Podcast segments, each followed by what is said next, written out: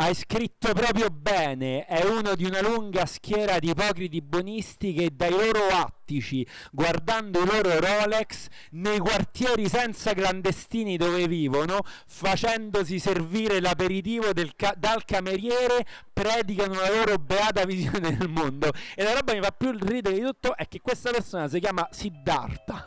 allora, mi fa un botto ridere.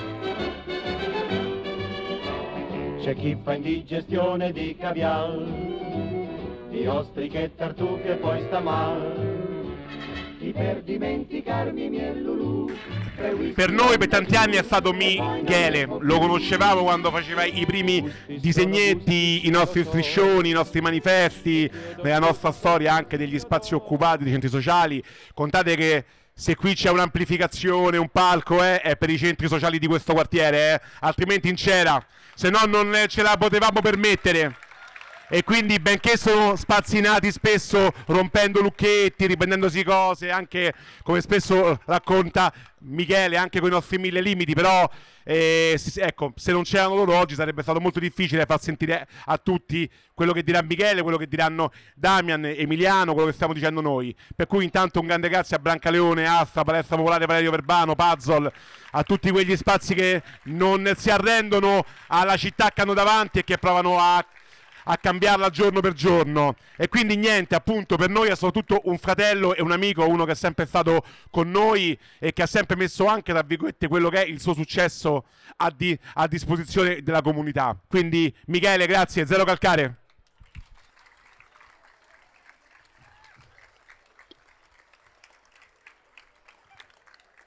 Ciao Michele, ciao, dagli il microfono per dire ciao al pubblico.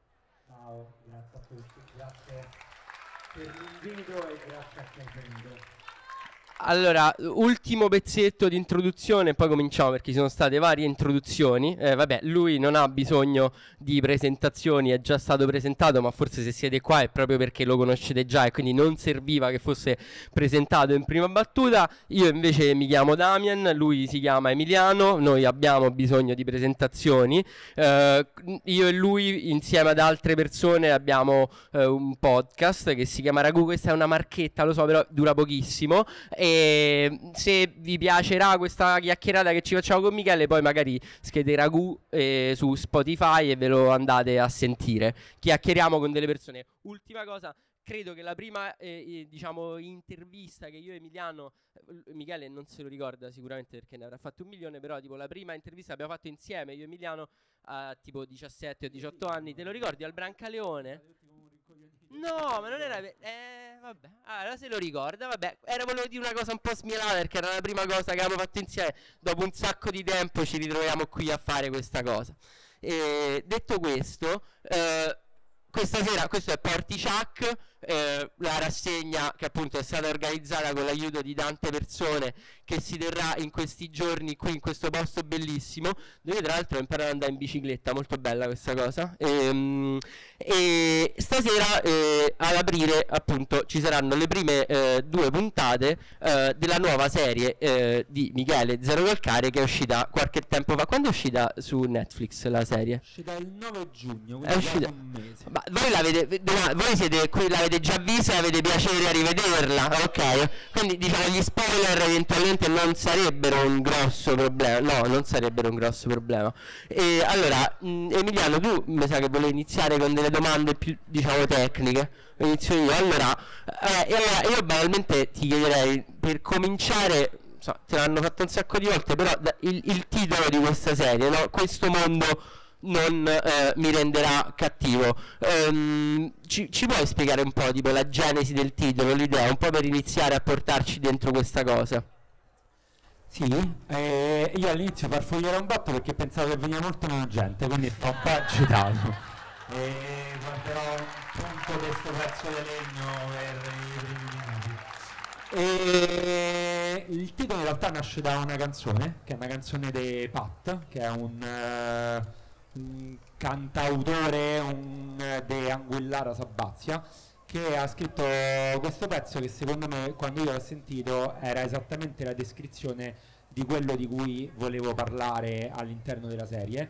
Quindi in realtà non è da prendersi come una prima persona di me, cioè non sono io che dico questo mondo a me non mi renderà cattivo, perché sarebbe pure molto arrogante anche soltanto sostenere che magari invece io non sia già diventato cattivo per eh, tante cose della vita, però eh, riguarda in generale i vari personaggi che attraversano la serie e che durante la serie vengono sottoposti a delle prove molto più complicate di quelle del personaggio mio, che in qualche modo comunque è eh, fortunato e privilegiato nel, in questa fase della vita.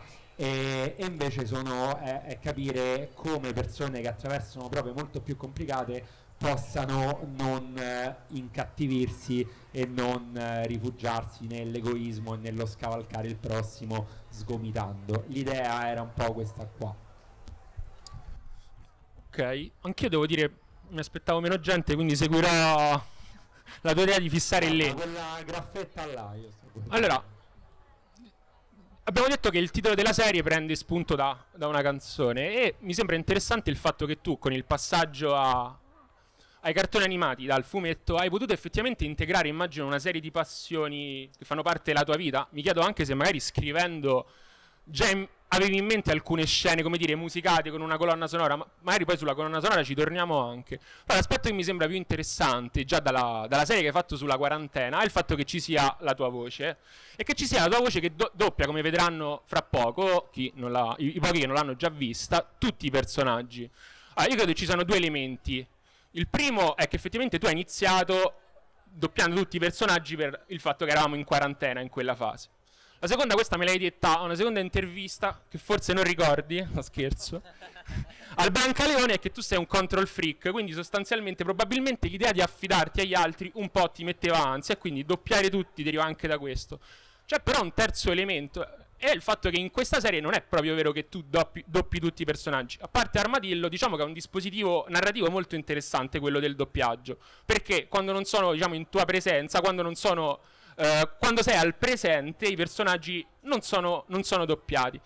E, mm, ed è diversa a, so, a sua volta da, da, strappa, da, strappare lungo i bordi, in cui questa cosa aveva ancora un ulteriore significato. Secondo me sembra una, una, scelta interessante. C'è un film bellissimo che consiglio, sempre di animazione, si chiama Anomalisa, che parla di una persona depressa che sente tutte le voci uguali e quando immagina di essersi innamorato, finalmente individua un'unica voce diversa da tutte le altre, che è proprio quella di di Anomalisa, della, della, della, donna di cui si innamora, per poi tornare purtroppo nella depressione. Allora, volevo chiedermi... volevo chiederti un po', un po', questa scelta, no? Di, di doppiarli tutti, ma anche no. E allora, eh, è un po' come... Cioè, la prima risposta è quella che vale, nel senso che è vero che ho cominciato perché stavo da solo dentro casa durante la pandemia.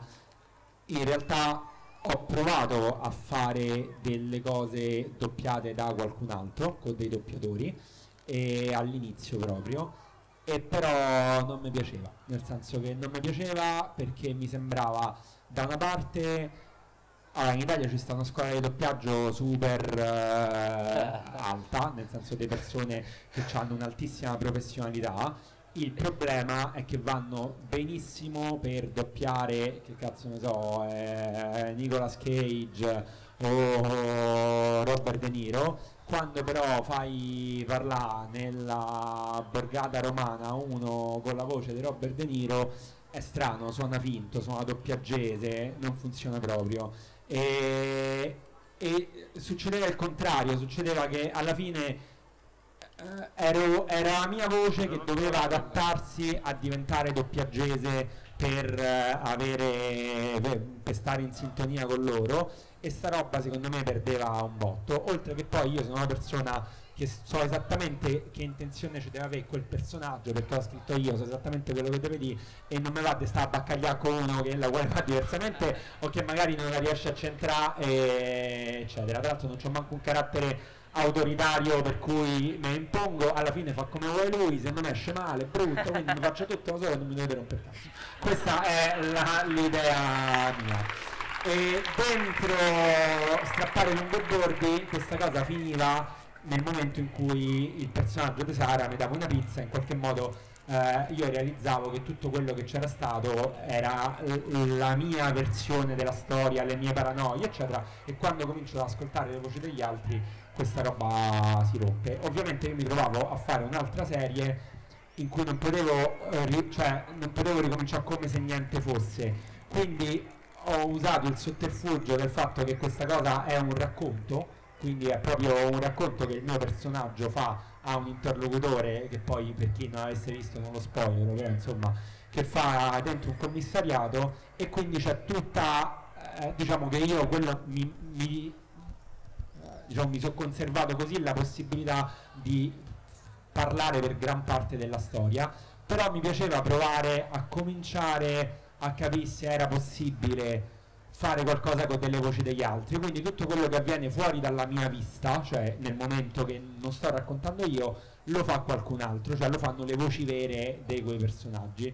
In realtà per me era anche un po' un banco di prova. Io purtroppo c'è il fatto che tutto quello che faccio nei fumetti come nell'animazione è quasi sempre buona la prima, nel senso che non ho tanto tempo di sperimentare. Non è che io potevo stare sei mesi, un anno a provare a vedere come veniva con delle voci diverse, se non mi andava bene rifacevamo indietro tutta, eccetera. Quindi questa cosa qui era di, di, mettere delle piccole prove che pure se venivano male non era tanto grave, insomma. E mi serve anche per strutturare una cosa per il futuro in qualche modo. Ok, ma visto che immagino che le tracce audio siano decisive poi per uh, il lavoro che si fa nel, negli uffici grafici per sviluppare poi tutto, cioè, dalla traccia si parte, immagino nella profezia dell'armadillo ricordo questa pagina, questa um, vignetta memorabile in cui cioè, il vecchietto del piano di sotto che è ossessionato dal fatto che tu vai su, sui pattini perché in realtà ti stai spostando sulla sedia con cui sta il computer. Mi chiedo, ma com'è il rapporto con i vicini mentre doppi 70 personaggi, visto che tu lavori a casa? Non c'hai paura di sembrare un po' matto, mai?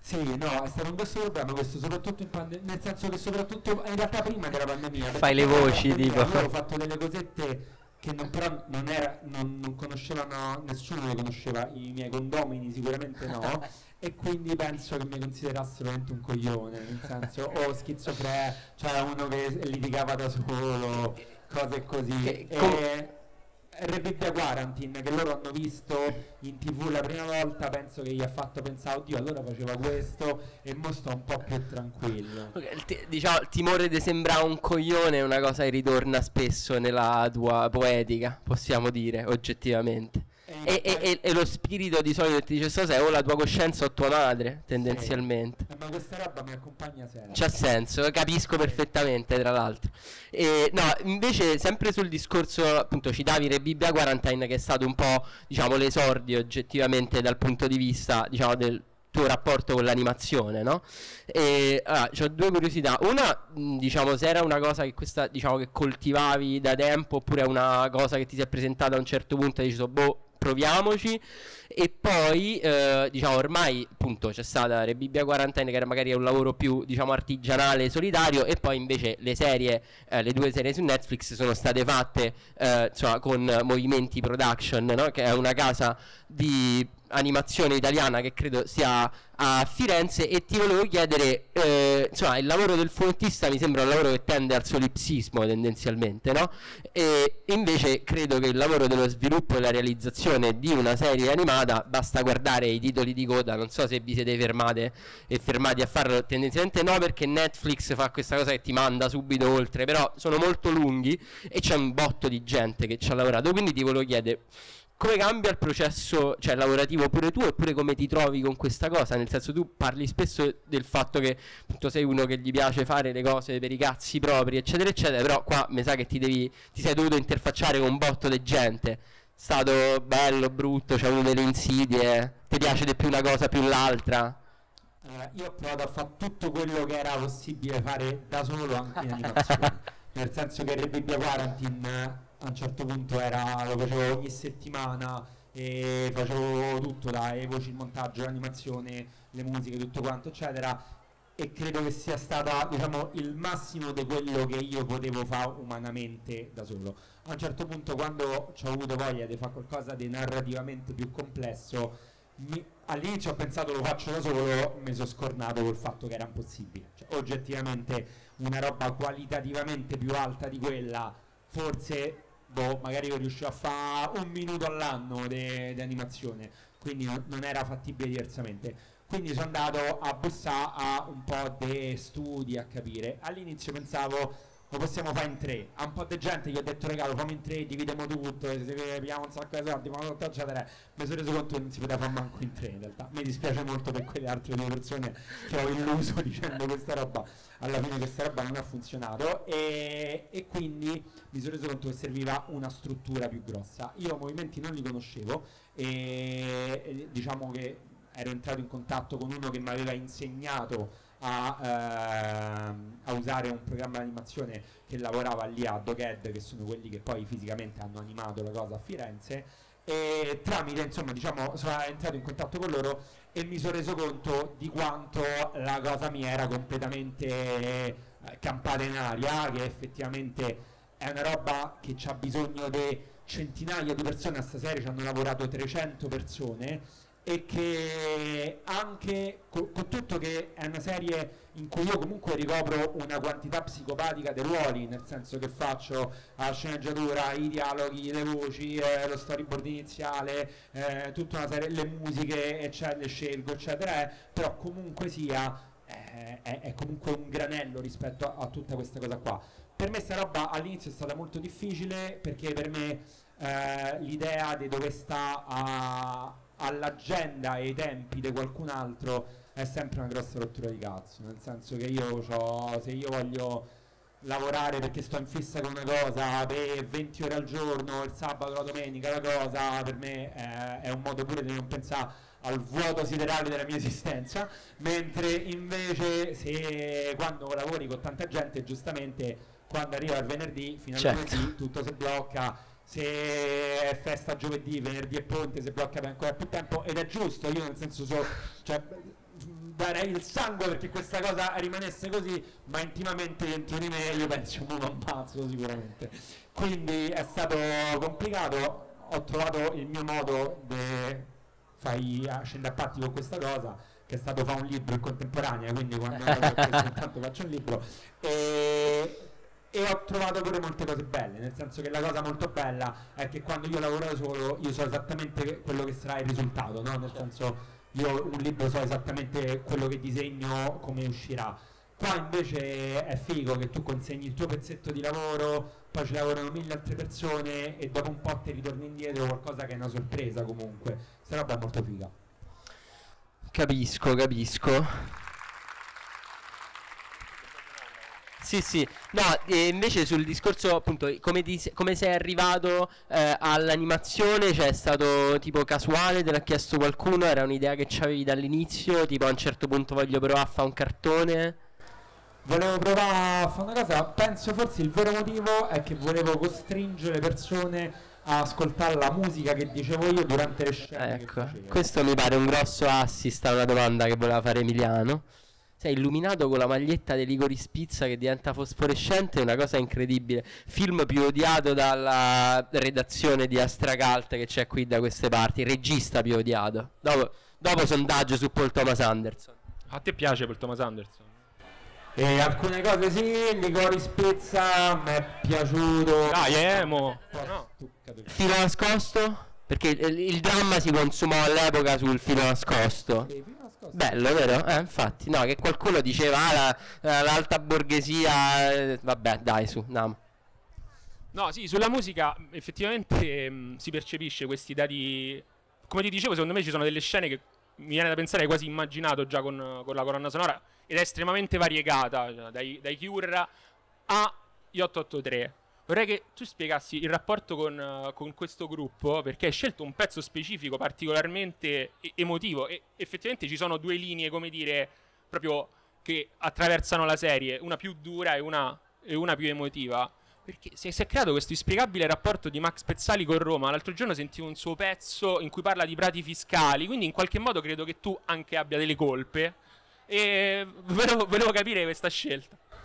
Questo io ritengo Max Pezzali un padre della patria, nel senso, cioè lo metterei sopra a boh, che cazzo ne so, a Giolitti probabilmente. E, peraltro ingiustamente accusato Sì, eh, allora possiamo, possiamo sgomberare il campo su questa cosa ufficiale? Quindi se lo so accollato i laziali come le tante cose che si accollano di solito, perché sai, via- cioè, Diciamo che anche i veronesi, diciamo si sono accollati un po' tutti in azienda. va bene, va bene. Però lui secondo me ha fatto un grande lavoro di ripulitura. Ok, ok. Allora, un saluto a Max. E, e poi in realtà secondo me quel pezzo era comunque Cumuli, che è un pezzo che parla di tossicodipendenza, di eroina, eccetera. È un pezzo che stava dentro un disco eh, super pop, de- che stava in tutte le radio con de- dei pezzi d'amore, come mai, quella cosa là. E invece è un pezzo cupo, struggente, disperato, eh, che a me da ragazzino, quando ho sentito la prima volta, manco capivo, cioè capivo che parlava di eroina, ma non capivo le spade che erano, eccetera. E quindi era, secondo me, un pezzo bellissimo, forse il pezzo più bello degli 883 di sempre. E io sono 30 anni che aspetto di poterli- poterlo valorizzare e quindi ero proprio contentissimo di fare una storia in cui questa roba ci azzeccava proprio a pennello. Incredibile, una serie tagliata su Max Pezzali. Padre della patria a questo punto. Scusate, Sta- sta- scusate. statua ai portici di Max Pezzali, che a Pavia non è probabilmente così apprezzato. Più apprezzato Gerry Scotti. Guarda, io però tutte le volte che vado a Milano a fare i disegnetti, la gente chiede dove sei, qualcuno è de- dell'Interland, qualcuno mi dice via e a tutti per essere sicuro gli chiedo ma come lo vedete voi Max Pezzali? Perché poi c'è sempre qualcuno che magari tipo il VIP che se n'è andato e che tutti oggi dicono no lui è uno stronzo, eh. invece lui è adorato da tutti, calco. Comunque sono andato a Pavia ed effettivamente ci sono solo farmacie. Questo volevo. Cioè, eh, Max Pezzali, autore di, una- di un'efficienza, i, i castigo. Ehm, a proposito del discorso che facciamo al passaggio all'animazione, è tra l'altro notevolissimo. Chi può, chi ha tempo, lo, lo faccia vedere in fila diciamo, la serie sulla quarantena e arrivare a questa, perché è incredibile il passaggio di maturazione che c'è a livello tecnico, la dinamicità che acquisiscono i personaggi. In questa ci sono anche diverse tecniche con cui è ibridato no? la, la narrazione, penso allo stop motion su i migranti che vengono caracollati da un centro d'accoglienza all'altro, paragonati appunto a una scatola di cartone che viene spostata, traslocata e che effettivamente assume quella, quella consistenza. E, mm, e nel tempo ho come l'impressione che tu sia passato da, una- da un'angoscia a un'altra. La prima, quando mi capitava di farti le domande sui fumetti, era l'angoscia dell'influenza, direi quasi del plagiario, tant'è che tendevi sempre ad allegare le fonti su cui ti basavi, no? C'era Lansdale, c'erano un po' di giallisti, qualche fumettista francese di riferimento. Adesso invece ho, ho l'impressione che a causa di quello che a me sembra il più grosso nemico della serie, cioè un certo tipo di giornalismo, tu abbia l'ansia del fraintendimento. E questo entra tantissimo nella serie, in una chiave che spesso è meta. Quindi c'è, c'è quasi una rottura della, della parete in cui tu effettivamente spieghi i motivi delle scelte, a volte come dire, veramente opportunamente, come quella di chiamare i fascisti nazisti, perché ormai fascista è diventato come radical chic o intellettuale, un termine che si usa così, ombrello per definire, e invece effettivamente se ti accolli il nazismo, sei quella roba là. E mm, mi, mi chiedevo mm, quanta questa cosa è entrata nella scrittura in maniera diretta, cioè effettivamente tutti i disclaimer che fai erano già nel soggetto, o seppure sono paranoie, come dire, intrusive che sono venute successivamente e quindi sei dovuto tornare su, su- su quelle cose.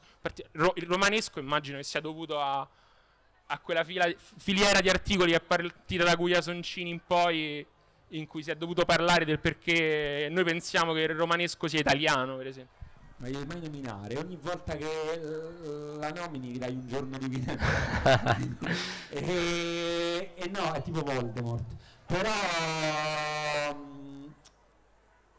allora, sono cose arrivate effettivamente dopo, però nascono dal grande peccato originale è che un giorno eh, io ho visto ci stavano quelli delle sentinelle in piedi che erano quelli che manifestavano contro i diritti agli omosessuali, contro il matrimonio, eccetera, che stavano, stavano in piedi e leggevano dei libri, portavano i libri e c'erano, stavano col libro mio e intervistati su questa cosa dissero eh, no ma lui è portatore dei valori completamente compatibili con noi mi chiamò mia madre dicendo "Oh, conta che io ti diseredo i buffi tra l'altro, ma eh, cioè non, non ne parlare mai più se non prendi una posizione chiara su questa cosa, eccetera. Quindi in realtà da quel momento io ho un po' l'ansia di poter essere eh, frainteso, strumentalizzato, eccetera, quindi sono un po' didascalico, lo ammetto, nel, nello spiegare le cose. E in questa serie, un po' in particolare ho pensato, cazzo, questa serie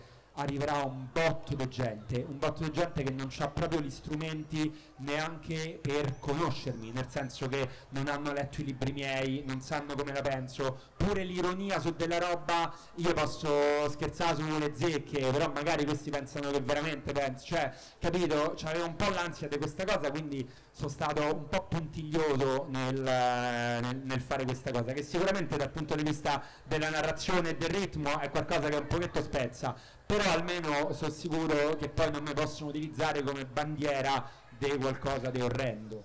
Ah, poi secondo me, cioè, vero, applauso a scena aperta.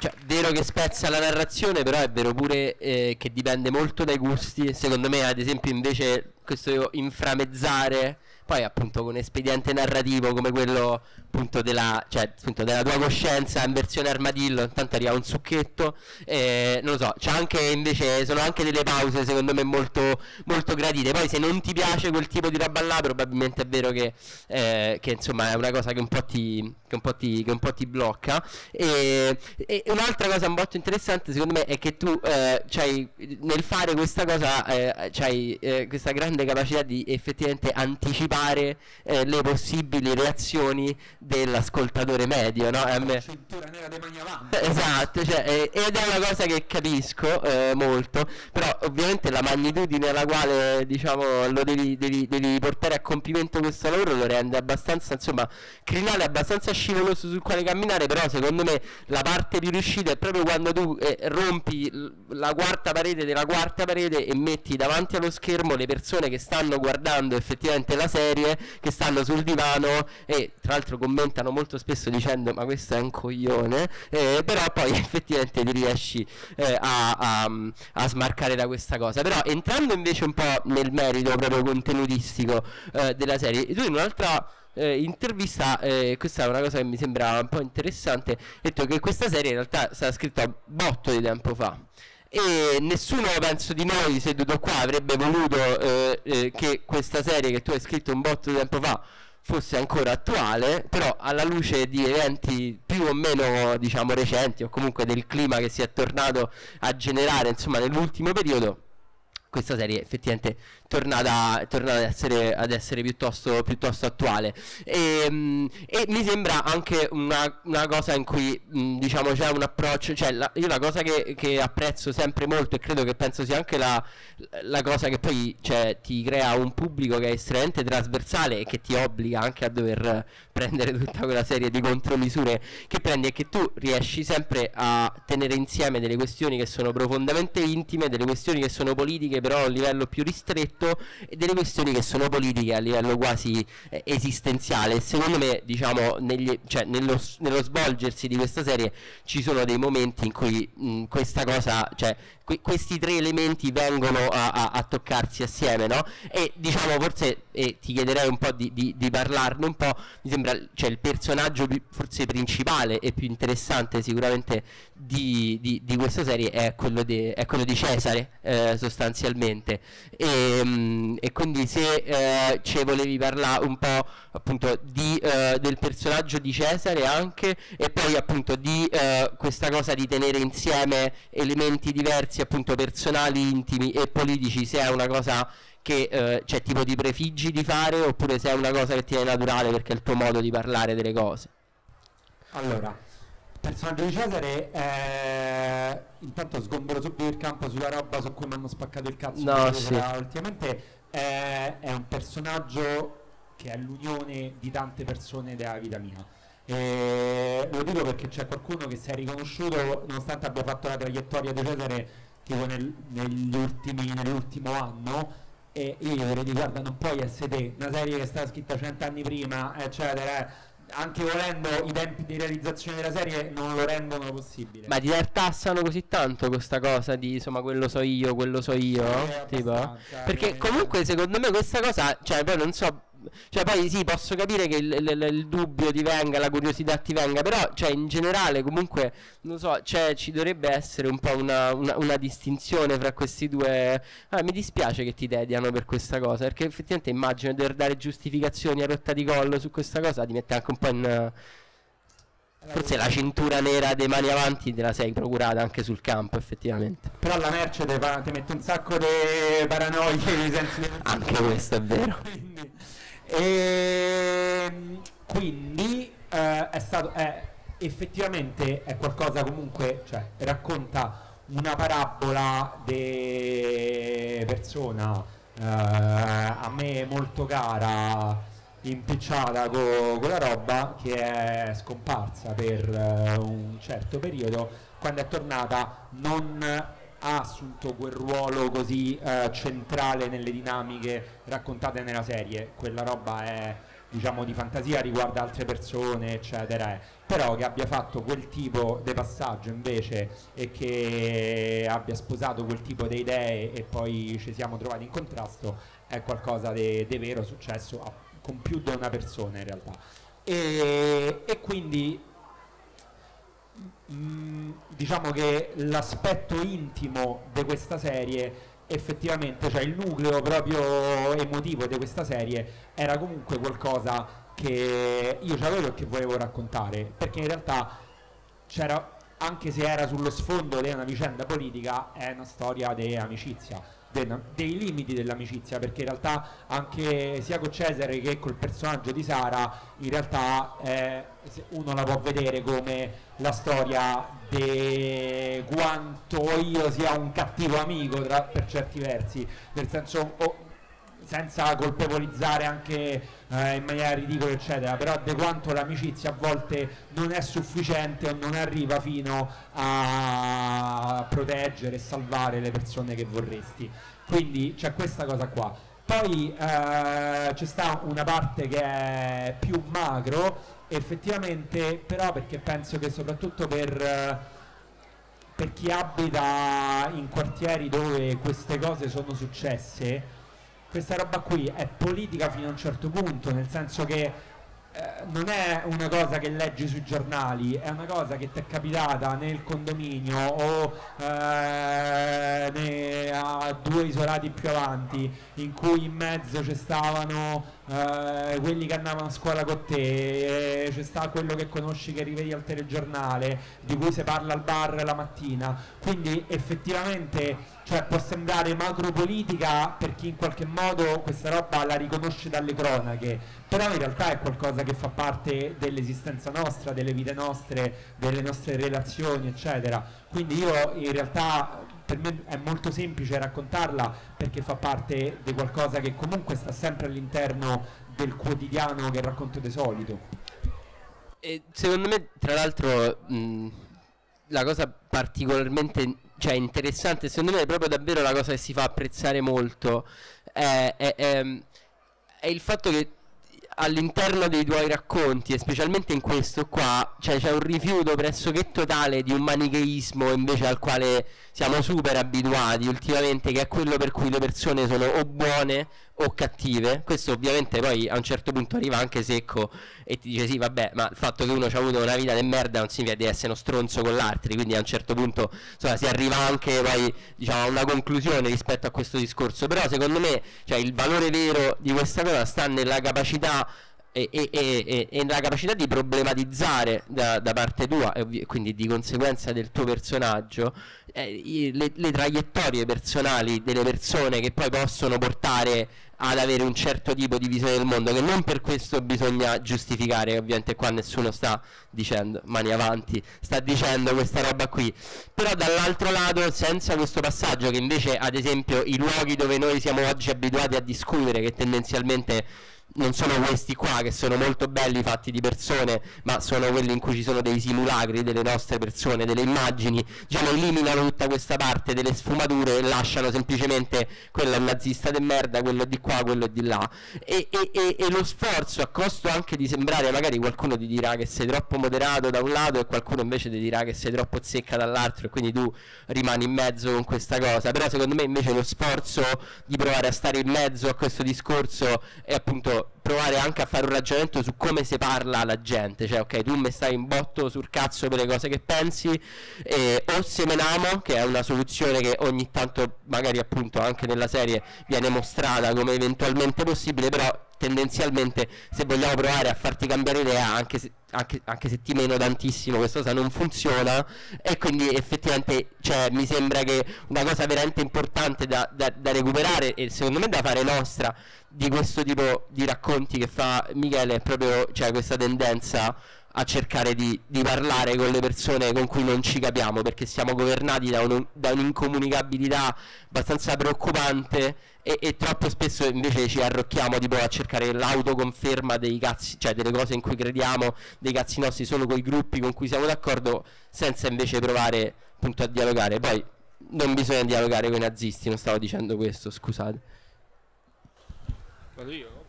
Vuoi rispondere su questo? No, io so, cioè, è, è, esattamente questo, nel senso che mentre non penso che bisogna parlare con persone che eh, hanno come mandato politico di soffiare sulla guerra tra poveri e che sono proprio militanti e quadri de, eh, che, che cercano di avvelenare la vita nei nostri quartieri pagati per fare questo eccetera mentre con quella roba penso che non bisogna parlarci e che la soluzione della serie è evidentemente quella diciamo de... tutt'altro che dialogante con le persone che ci abitano accanto e che magari per traiettoria di vita diventano preda di questo tipo di discorso e, e vittime anche di questo tipo di discorso penso che ci dobbiamo parlare per forza perché comunque dobbiamo continuare a abitare nello stesso quartiere comunque la, la società che stiamo costruendo mentre se vedremo sgobbare i nazisti ma con loro saranno comunque all'interno di quella società, in qualche modo dobbiamo trovare una chiave per parlarci e qualcosa e poi tra l'altro penso che la chiave sono sempre i bisogni perché poi penso che i bisogni sono gli stessi per tutti insomma. Eh, infatti in questo vabbè senza spoileroni anche se immagino che appunto abbiano insomma, il senso che hanno il discorso diciamo che a un certo punto nella puntata conclusiva fa appunto il personaggio di Cesare in questo, cioè secondo me è, è risolutivo e, e, quasi catartico perché lui senza rendersi conto appunto a un certo punto sostanzialmente eh, fa un discorso per cui chiarisce questo punto di vista per cui effettivamente molto spesso c'è una tendenza eh, da parte di qualcuno che invece ci mette del dolo e della malafede a orientare lo sguardo e la rabbia tipo di alcune persone contro dei bersagli che sono totalmente diciamo diversivi rispetto a quelli che dovrebbero, dovrebbero esserlo no? Un po' per uh, davvero che so i giornalisti se non sbaglio tra l'altro noi tre abbiamo un amico giornalista in comune che non è qui che salutiamo che è, che è l'obiettivo polemico della serie è soprattutto un personaggio della serie. Nelle ultime, no, sicuramente nell'ultima puntata è il supplì che si vede a un certo punto. Quella, quella figura unta. Ma io ho una domanda su. Tu in un'intervista hai detto una cosa molto bella. Hai detto, per me è importante che la serie piaccia ad alcune persone che fanno parte della, della mia vita. Mi ricordo citavi un cassiere del Todis. In generale la cosa mi aveva colpito perché poi in realtà in questa serie ti racconti come odiato dai, dai, dal personale del Todin. Perché effettivamente pare tu faccia cascare spesso lo yogurt e hai, hai, hai finito le possibilità. E, um, mi chiedevo però, visto che questo mondo è vero non ti renderà cattivo, però tu non sei autoindulgente nel raccontarti, eh. sei anzi sereno nel rappresentare, non certo forse nel farlo, alcuni, come dire, alcuni difetti, quello di non rispondere al telefono quando la situazione, quando un rapporto si fa teso, quello effettivamente di ammettere che alcune cene con, con, alcuni rapporti che si sono distanziati nel tempo possono essere noiose e quindi è difficile anche poi fare i conti con, con questi lati interni. L'altro è che con Netflix effettivamente sei arrivato a un, a un bacino di pubblico che va oltre, come dire, eh, l'area mediterranea. Cioè, so che tu con i fumetti in Sud America o comunque in aree ispanofone effettivamente hai, il tuo pubblico. Però mi chiedevo quanto questa cosa è entrata nella serie, quanto ti sei chiesto quan- quali contenuti fossero traducibili. Qui c'è quella, per esempio, della tirolese che deve imparare cosa significa bi- essere bibitato, no? Però siamo sempre, come dire, in quest'area. E, e quindi quanto hai lavorato in forma allegorica, per esempio, nel luogo geografico in cui avviene la vicenda, che non è tanto Re Bibbia quanto Tosta Ceppa, quindi un luogo, come dire, archetipico eh, che, che sta là e che quindi è in qualche modo una periferia non dico universale, ma in cui qualcuno può riconoscersi in aree, in aree simili. Ecco, mi chiedevo quanto questa cosa è pesata e quanto anche rispetto al discorso che facevo prima, la serie possa, per esempio, aiutarti o magari nuocerti nel, nel gestire alcuni conti. Per esempio, nel dire a una persona a te vicina, mi è pesato non averti risposto al telefono, però lo sto dicendo qua. Cioè, È successo una cosa brutta al microfono? Cioè... Cioè, questo è gravissimo. Ah, facciamo così allora forse.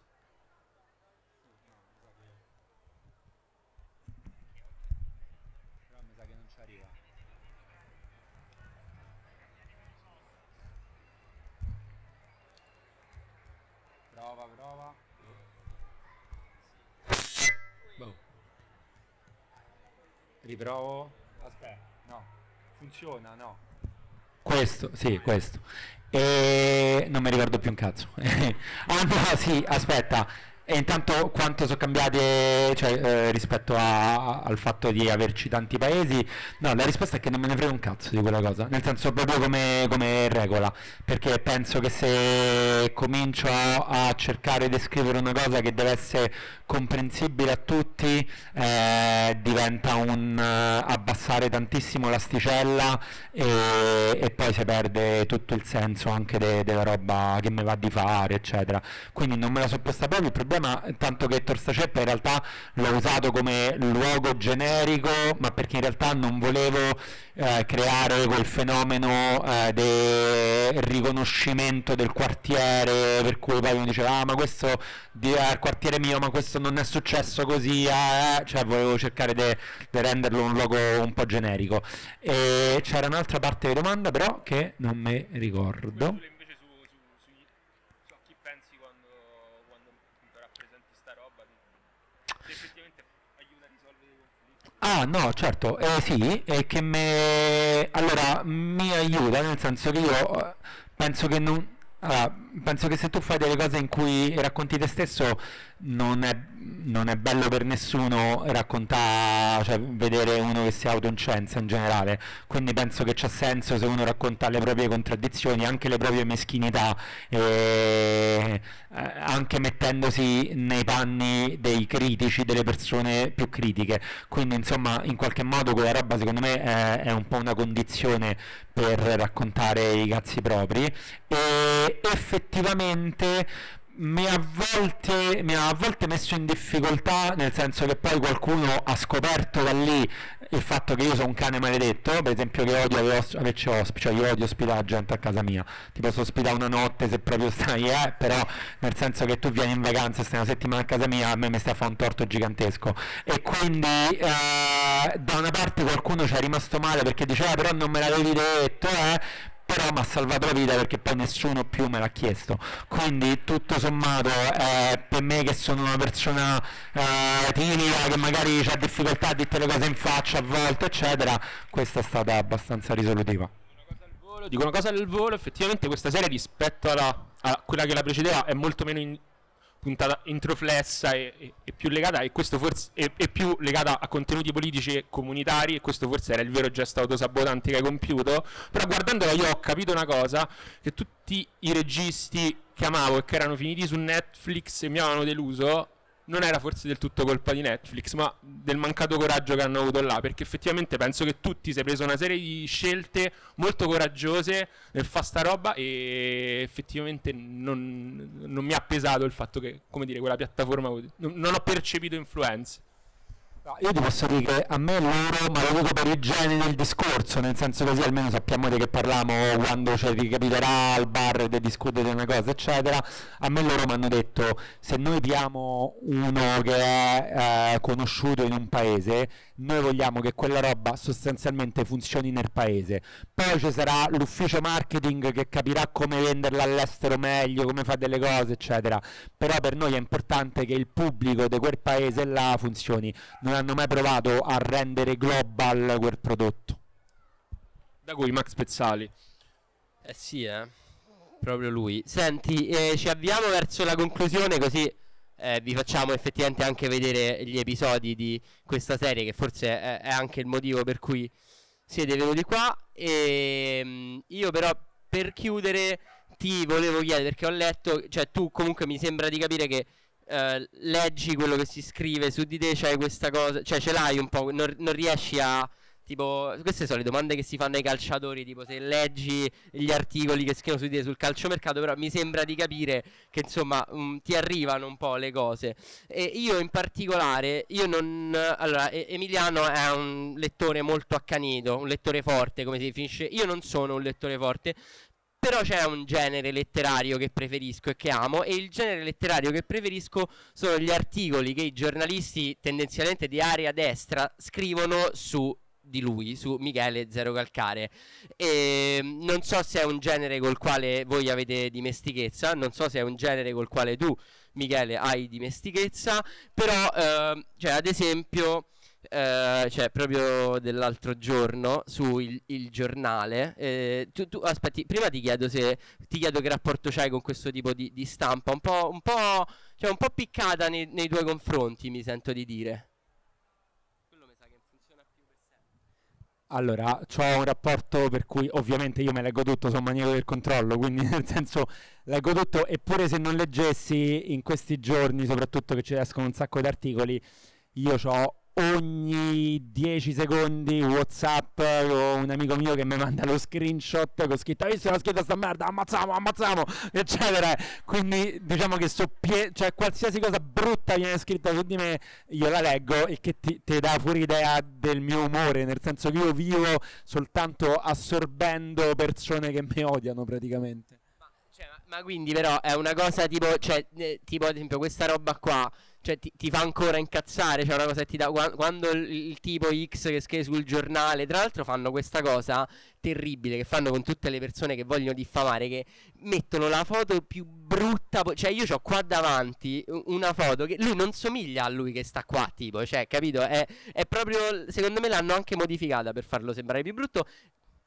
No, quindi, cioè, nel senso no, perché vabbè, non, non, ti voglio diffamare davanti a un botto di gente, ci sto pensando adesso che è sgradevole, però noi abbiamo fatto anche una, perché uno prima l'ha scritto un signore che si chiama Luca Beatrice, che saluto, che mh, sostanzialmente eh, faceva un ritratto degli insopportabili maschi di sinistra e ti inquadrava appunto come archetipo sostanzialmente del maschio di sinistra eh, tipo pedante che mangia solo in ristoranti etnici. Era un eh, no, ma infatti era un po' pensa noi ci avevamo fatto cioè metà della vita di questo podcast si regge su degli articoli contro di te. Pensa quanto, fra- quanto sono fragili le gambe di questa cosa. E um, Emiliano, volevi sì, io chiuderei su un aneddoto, visto che ormai siamo in area Giletti. E, um, c'è una cosa molto bella sul personaggio di Secco, che è questa sintesi dialettica tra due mondi diversi, che è il gossip alla Bridgerton e invece il mondo hooligans uh, alla Peaky Blinders, quell'area là. Quindi ti chiederei una domanda eh, in questo senso, una domanda di gossip. In questa serie tu a un certo punto dici di aver rischiato la vita perché ti stavano per sgobbare que- gli ultra del Tottenham perché ti hanno scambiato per un altro. Ti va di raccontarci un po' questo aneddoto? Ah, ho tre cose. Una era la questione Luca Beatrice, peraltro Luca Beatrice direttore del circolo dei lettori, che per tutta la vita quando andavo là a fare le cose gentilissimo, leccaculo, tutto quanto, appena non è più direttore del circolo, scrive questi articoli in cui tra l'altro io che magno da Mac, magno la merda proprio, divento quello che beve solo vino biologico, eccetera. Sono veramente basito da questa cosa. Comunque io ritengo, in realtà tutti, io ritengo che gli anonimi cioè il pischello che, che mi odia e che vuole scrivere robe orribili ci abbia tutto il diritto di farlo, nel senso che non, non ce l'ho con gli anonimi, ce l'ho con le persone conosciute, cioè coi, eh, quelli che magari sono famosi oppure che, eh, giornalisti famosi o gente che magari incontro ai festival e che sono che lo fanno dal, dalla loro posizione convinti dell'impunità, cioè convinti del fatto che tanto siccome sono famoso e sta su internet nessuno ne metterei mai le mani in faccia, per questo io ho una lista sul frigorifero di queste persone e, e aspetto pazientemente. E, mentre la questione del uh, Tottenham in realtà io ho usato Tottenham perché vole- non volevo usare il nome della vera squadra però diciamo che c'è stato ho fatto a un certo punto un viaggio in treno co- in un treno che ha preso un, in un vagone nello specifico che ha preso un gruppo ultras di questa città ormai sciolto da qualche anno diciamo e de simpatie ideologiche non esattamente simili alle mie, però che eh, in realtà mi aveva scambiato ben altro effettivamente. E, e mi si volevano sgobbare nel senso che in realtà hanno passato tutto il tempo a dire ah ce ne ti accortelliamo perché tu hai fatto sta roba. Cioè ma io, io non so di che state a parlare. Cioè non so proprio di che state a parlare. E quindi è stata comunque molto impegnativa come, come, tratta quella Firenze-Roma, devo dire. E cioè, era, un sacco di tempi fa, non c'erano gli smartphone, c'erano i telefoni, quelli con uh, che avevi ancora i tasti veri, non lo schermo, e quindi i tasti li riuscivi a sentire eppure senza guardare potevi, se eri un po' bravo perché ci scrivevi tanto, potevi comporre un messaggio pure senza guardare. E quindi in realtà io ho mandato un messaggio a tutti quelli che conoscevo dicendo, regà per favore venite a termini all'uscita perché io non so come gestire questa situazione. E fu gestita nel senso che non mi hanno accortellato, quindi i riscambi di persona sono una roba brutta. L- una cosa vorrei dire, però, invece, è che è la cosa più brutta che verrà detta questa sera, lo so che è orribile. Io purtroppo domattina all'alba, ovvero praticamente questa notte, io dovrò partire perché devo andare in Francia per il lavoro, a fare i disegnetti e cose eccetera. Questa roba significa che questa sera non si potranno fare i disegnetti.